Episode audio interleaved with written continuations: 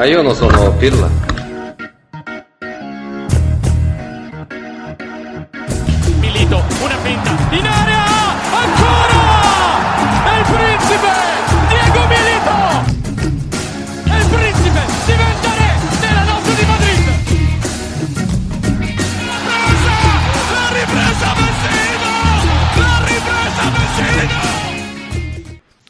Buon pomeriggio dalla voce di Sergio Cerboni di interfans.org, questo è il podcast intermezzo in collaborazione con Marco Mac di fcinter1908.it e Mattia Altobelli. Allora, ragazzi, siamo qui per parlare ovviamente di Torino-Inter, il day after e um, insomma lo facciamo um, tenendo conto appunto di una prestazione non convincente dal punto di vista del gioco, c'è di buono però ancora i tre punti ma eh, si può dire che insomma, se il Torino avesse pareggiato non avrebbe rubato, rubato, nulla. Quindi parto da te Mattia con le tue considerazioni, insomma oltre al risultato che cosa ci portiamo a casa di buono? Beh, già, già portare a casa il risultato è tanta roba, quindi quello è già un buon 60-70% e poi dopo ci portiamo a casa questa maturità di, di andare a vincere le partite a 5 dalla fine eh, quando non, non, ti accontenti del pari che in una partita come ieri ci poteva stare ehm, per come si è, mo- si è, svolta la partita ovviamente perché pre-partita era una partita da, da, vincere più agevolmente pensando ai problemi del Torino. Però dopo ogni partita è bello perché fa storia a sé. Dunque il campo ha detto che probabilmente un pari ci stava però tu all'85esimo la vai a vincere è un segno di maturità e un segno che dai alle altre di forza. Quindi eh, va bene così, il campionato non si può vincere sempre facendo due o tre gol a tutte, eh, lo vediamo dalle altre squadre. E, e, ogni partita fa storia a sé, non è detto che perché una squadra è in basso in classifica sia più facile rispetto a un'altra, eh, la, la, mentalità, la, la forma fisica contano troppo, ci sono troppe variabili e, mh, però, però, se tu hai la forza appunto di, di, di, non mollare a 5 dalla fine quando magari in altre occasioni avresti portato a casa il pareggio vuol dire che in questo momento la consapevolezza nei tuoi mezzi è talmente alta che ti spingi a cercare la vittoria e quindi va bene così perché sono altri tre punti d'oro nella corsa alla vittoria del campionato. Marco, un eh, capello abbastanza polemico su Sky che dice insomma bloccati Hakimi e Barella si, si blocca praticamente l'Inter e questa eh, si può ridurre così al, al giudizio dell'Inter di questo, in questo momento? Ma se, mm, sinceramente mi sembra un po' semplicistica come analisi, con tutto il rispetto per una leggenda come Fabio Capello, perché è vero che l'Inter ha dei giocatori eh, che hanno, mh, prediligono più che altro eh, avere spazio davanti per eh, come dire, dare, dare sfogo alla propria esplosività, alla propria velocità e quindi magari contro squadre un po' più chiuse eh, affrontano delle difficoltà maggiori, però mh, insomma se, se, fosse così tragica la situazione come è stata dipinta, eh, di certo non avremmo vinto né ieri né né in altre occasioni in cui poi alla fine l'abbiamo portata a casa. Io punterei più sull'attenzione ecco, su, sugli aspetti positivi che su quelli negativi, anche perché una partita come quella di ieri, non dico l'anno scorso, ma già qualche mese fa non, non credo l'avremmo vinta perché ecco, in passato, nel recente passato, vedevo l'Inter molto più, come dire, in preda all'emotività di fronte a queste situazioni. Ieri la squadra mi ha dato proprio, mh, come dire, l'idea di una di non, di non accusare il colpo, come se non fosse successo nulla, anche se in un momento cruciale della partita come quello eh, il pareggio del Torino poteva comunque dare un contraccolpo non da poco. Invece ho visto una squadra che ha ricominciato a giocare come se nulla fosse accaduto, ha ricominciato a spingere con tutte le difficoltà del caso, perché mm, che, che se ne dica giocare contro una squadra che si chiude eh, in 11 davanti, in 10 davanti alla propria porta eh, non, non, è facile per nessuno. Quindi l'Inter ha continuato a giocare, alla fine ha trovato un gol eh, bellissimo eh, da attaccante vero da, di Lautaro e l'ha portato a casa. Adesso giocare bene conta fino a un certo punto perché adesso le partite, i punti contano talmente tanto che serve prima di tutto portarle a casa e poi conta tutto il resto. Ecco, vorrei restare sul gol di Lautaro perché è stata veramente una perla. E, um, Mattia, tu sei un, anche un, un esperto, un, un, fan dell'NBA. L'NBA a volte definiscono quei momenti un po', diciamo, eh, signature no? della, della, carriera. Eh, possiamo definire questo gol di Lautaro il momento, diciamo, firma della, della propria consacrazione, quindi quel, questo movimento Um, se vuoi anche un po' sbagliato, tu poi sei attaccante magari puoi correggermi, però dando la schiena a, a, a, chi ti fa il passaggio non è proprio quello che si consiglia nelle scuole di calcio, però uh, insomma un gol importantissimo che è valso, è valsa la vittoria, un gol uh, strepitoso. No, un gol bellissimo perché lui fa il movimento per staccarsi dal difensore che guarda la palla, quindi lui si va a posizionare dietro, bravo chi mette la palla però lui poi dà, dà una frustata eh, incredibile perché Cadendo facendo quel tipo di salto esatto è dura dargli forza invece lui gli dà forza la angola eh, cioè tutto, tutto, tutto perfetto. E, e, questo è il segno del salto di qualità che Lautaro ha fatto negli ultimi due mesi. Come io dicevo spesso all'inizio doveva aggiungere eh, il numero di gol per farlo diventare un grande attaccante rispetto a, a, quello che è. Cioè, è ovvio che il giocatore sia fortissimo, se ci aggiunge i gol diventa ancora più forte. Adesso ce, ce li ha aggiunti e, e, i risultati si vedono. È un giocatore da 20 gol a campionato. Alla sua età tro- troviamone altre. Quindi un gol dal coefficiente difficilissimo, bravissimo, importantissimo che in questo momento valgono oro perché, perché queste 4-5 partite ehm, sono quelle che ti proietteranno poi dopo a giocare in, in, una maniera diversa poi le ultime quando avrai scontri diretti in cui sa, in, i punti in palio saranno no, no 3 ma 7 perché eh, se dovessero contare poi eh, lì si vede la differenza di mentalità eh, quando le giocheremo, ma noi speriamo di non arrivarci neanche a giocarle. Ecco. Quindi teniamoci le vittorie come ieri, che il bel gioco lo lasciamo agli esteti, anche se in questo momento in Italia, ripeto, tranne l'Atalanta, ogni tanto che gioca a ritmi vertiginosi, ma non vedo nessuno che giochi benissimo al calcio. Poi dopo avremo un concetto diverso, ma il bel calcio probabilmente in questo momento lo fa solo il City di Guardiola e il Bayern Monaco in Germania. E non male, tra l'altro, anche la palla di, di Sanchez sul gol di, di Lautaro. Uh, Marco, uh, a volte il non far mercato, insomma, uh, può servire, no? come è stato il caso appunto dell'Inter che a gennaio si, si, è ritrovato un Sanchez che era col piede di partenza verso Roma, sarebbe arrivato Zeco, era um, Eriksen, doveva, doveva appunto essere ceduto e invece questi due giocatori stanno contribuendo e alla grande per la fase finale di questo campionato. Sì, eh, prima mi informavo, era dal 2012 che, non, che l'Inter non concludeva una sessione di mercato mh, mm, sen, con nessuna operazione sia in entrata che in uscita. Questo per far capire che magari ecco, eh, lo scudetto o quelle stagioni trionfali, con tutti gli scongiuri del caso, possono essere segnate da questi, da questi episodi che poi alla fine rappresentano e costituiscono il più classico degli sliding doors. E anche in questo caso stiamo parlando di una cosa del genere perché, come hai detto tu, se fossero partiti entrambi probabilmente avremmo assistito a un altro copione.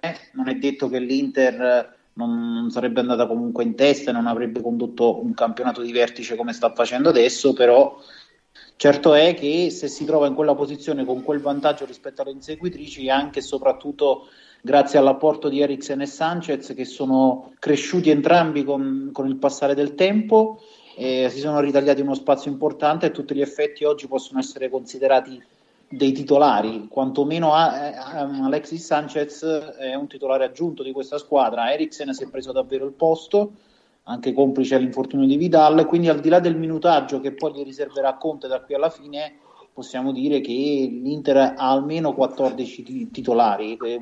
E questo è importantissimo eh, perché aumenta le alternative, anche ieri poi alla fine l'abbiamo vinta grazie ai cambi, no? eh, l'abbiamo vinta grazie a loro e al cambio di modulo perché dal 3-5-2 siamo passati a un 3-4-1-2 più offensivo e quindi avere più alternative fronte, quando affronti queste partite così difficili, così toste e così chiuse può, può essere l'arma vincente. Ieri è stato, è stato così. Marco, rimango un attimo su di, su di, te perché insomma vorrei capire che cosa possiamo rispondere a chi eh, sponda bianconera fa le tabelle che vedono comunque la Juve recuperare i punti sull'Inter grazie a eh, fantomatiche penalizzazioni che starebbero per arrivare o che dovrebbero arrivare per la questione stipendi non pagati. Ecco, vorrei una, una, tua, una tua, risposta su questo. Uh, allora, premettendo che una considerazione del genere non, non merita nemmeno una, meriterebbe nemmeno una risposta. Uh, detto questo, allora, prima di tutto l'Inter è in regola con tutte le, le, le norme della Lega, della FIGC. Eh, il primo termine scadeva il, 16 febbraio scorso e, e, l'Inter ha ovviato a tutte le scadenze previste. Successivamente, eh, per quanto riguarda gli stipendi arretrati, sono stati eh, raggiunti degli accordi con tutte le parti in gioco, quindi compreso lo staff tecnico e i giocatori. Tra l'altro, mh, non è l'unica squadra ad averlo fatto in Italia, anzi, eh, soltanto non si, non si, capisce il perché quando si tratta di Inter è tutto sempre più amplificato, ma ormai noi interisti siamo abituati a questo. Eh, detto questo, eh, ripeto, mh, le parti in gioco hanno raggiunto sempre un accordo all'insegna della collaborazione reciproca, della comprensione reciproca, perché ci, ci, ci sfugge sempre che siamo in una pandemia, un, un evento che non si verificava da cento anni esatti e e quindi poi, una volta raggiunto l'accordo, eh, la società eh, ha presentato eh, i documenti necessari a Lega FGC affinché eh, venisse accettata la proroga eh, appunto per il pagamento degli stipendi, come da regolamento. Quindi l'Inter assolutamente non rischia nulla. Eh, non, non, si capisce perché girino queste, queste strane voci e invito i tifosi della Juventus a pensare più alla loro squadra che eh, insomma, mh, mm, più di, che di problemi ne altri, hanno, eh. Eh, problemi ne, ne, hanno tanti e l'abbiamo, l'abbiamo, visto mercoledì scorso. Quindi non, eh, inviterei i tifosi della Juventus a non pensare all'Inter perché, perché se hanno vinto nove anni, per nove anni di fila lo, lo hanno fatto con i loro mezzi. Lo, adesso è giusto che stiano dietro, è giusto che accettino anche il primato degli altri. Una Juve però, Mattia, che ha risposto bene sul, sul campo con una tripletta di, di, Ronaldo che insomma ha zittito un po' le critiche dei giorni scorsi. Un Ronaldo che però doveva probabilmente essere espulso no? per quella gamba, diciamo, alla Bruce Lee, eh, quel, quell'episodio con Cragno. Eh, eh, beh, togli il probabilmente, ora eh, cioè, c'è poco da dire, quello è un intervento bruttissimo che se avesse fatto un, un, qualsiasi personaggio che non fosse stato mm. Cristiano Ronaldo sarebbe stato cartellino rosso.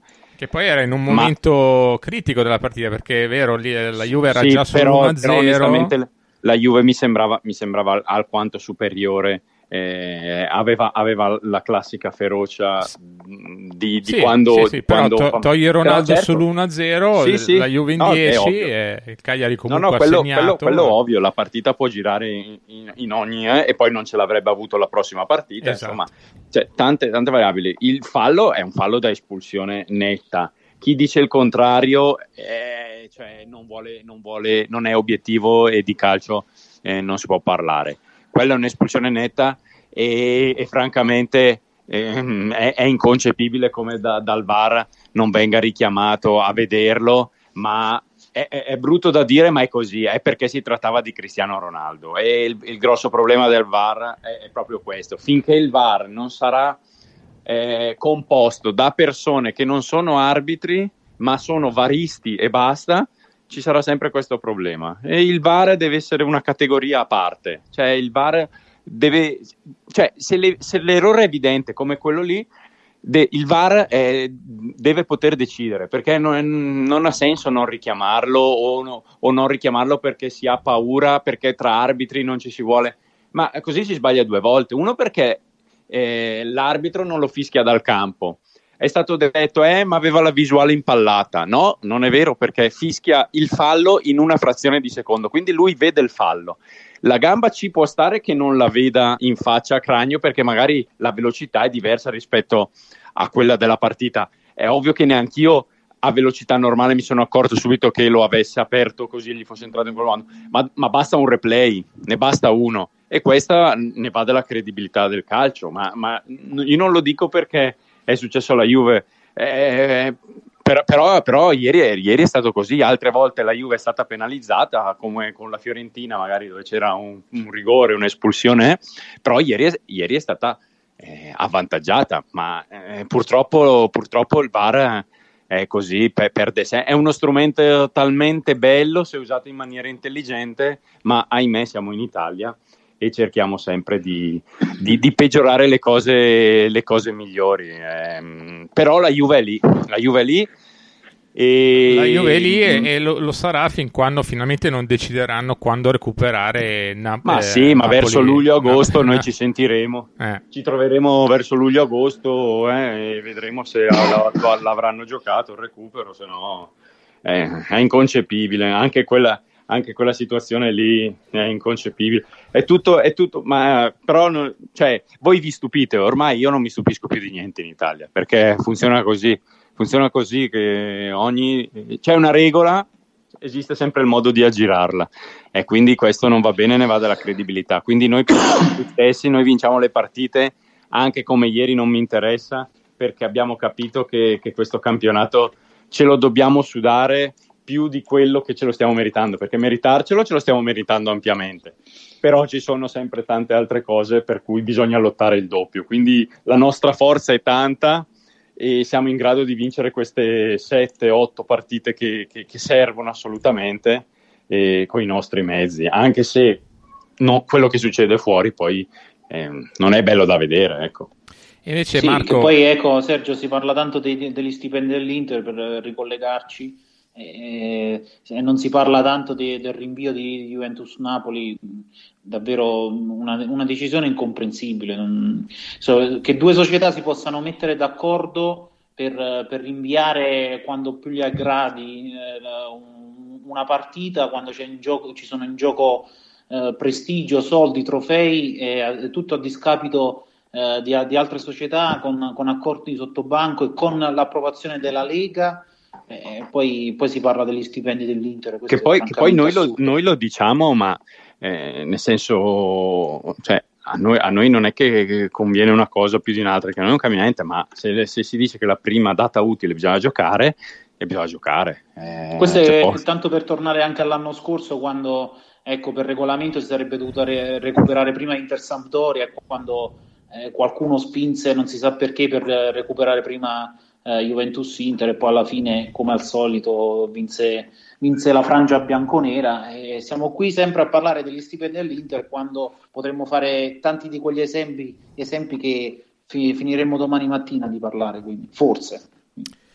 E Marco, concludo eh, con te questa puntata perché innanzitutto complimenti per la live con Riccardo Ferri che hai fatto qualche Grazie. giorno fa e volevo prendere spunto proprio da, da, una domanda che è stata fatta a Riccardo. Insomma, questa difesa, ehm, Andanovic, ehm, Skriniar, De Vrij e Bastoni suona un po' come, come quella insomma, de, della grande Inter dove ha giocato proprio Riccardo Ferri, quindi Zenga, Bergomi, Ferri, Mandorlini, Breme, che tutti noi conosciamo a memoria. Cioè, rischia di essere eh, così e che cosa manca a quella difesa? Eh, per essere considerata appunto una, una grandissima difesa storica della, della, storia nerazzurra. Beh, verrebbe da dire mm, manca vincere qualcosa a questo punto, eh, però insomma se quella uh, fantastica ha vinto lo scudetto dei record subendo soltanto 19 gol in 34 partite e questa dopo qualche settimana se non qualche mese di assestamento eh, si sta confermando su livelli, su livelli impressionanti di, di, per qualità, continuità di rendimento. Eh, anche ieri ha subito un gol, ma è un gol che 99 volte su 100 è irregolare, mettiamoci anche questo. Però eh, ha subito tre gol nelle ultime 10 partite, l'anno scorso si è confermata come miglior difesa del campionato. È, è sicuramente il, il, dire, il, rappresenta le fondamenta di, di una squadra eh, granitica che, che sta lottando per, per, un traguardo importante che manca da 11 anni e, e sicuramente ha tutte le carte in regola per scrivere pagine importanti di storia. Noi tutti ci auguriamo che magari ecco, fra, fra 20 anni, fra 30 anni possiamo ricordarci di questi, di questi tre giocatori, di, di, questi quattro se ci mettiamo anche Andanovic come ecco, i pilastri di, di, quell'Inter che nel 2021 ha vinto uno scudetto incredibile. Quindi speriamo bene. Eh, io mi auguro che possano restare il più a lungo possibile. Eh, le sirene di mercato ci sono, l'abbiamo visto con, con Skriniar nell'ultima estate di mercato, però ecco, una, secondo me una squadra che punta ad aprire un ciclo vincente non può pri- privarsi di, di, giocatori così forti e soprattutto eh, così, come dire, affiatati fra loro. Quindi mi auguro che possano restare per tantissimi anni, soprattutto Bastoni, che secondo me ha tutte le carte in regola per diventare una bandiera dell'Inter e speriamo bene, speriamo che possa scolpire il proprio nome nella storia nerazzurra. E allora eh, un ringraziamento a Marco Macca di FC Inter 1908.it e a, a Mattia Altobelli, l'appuntamento è a settimana prossima dopo Inter Sassuolo. Grazie ragazzi.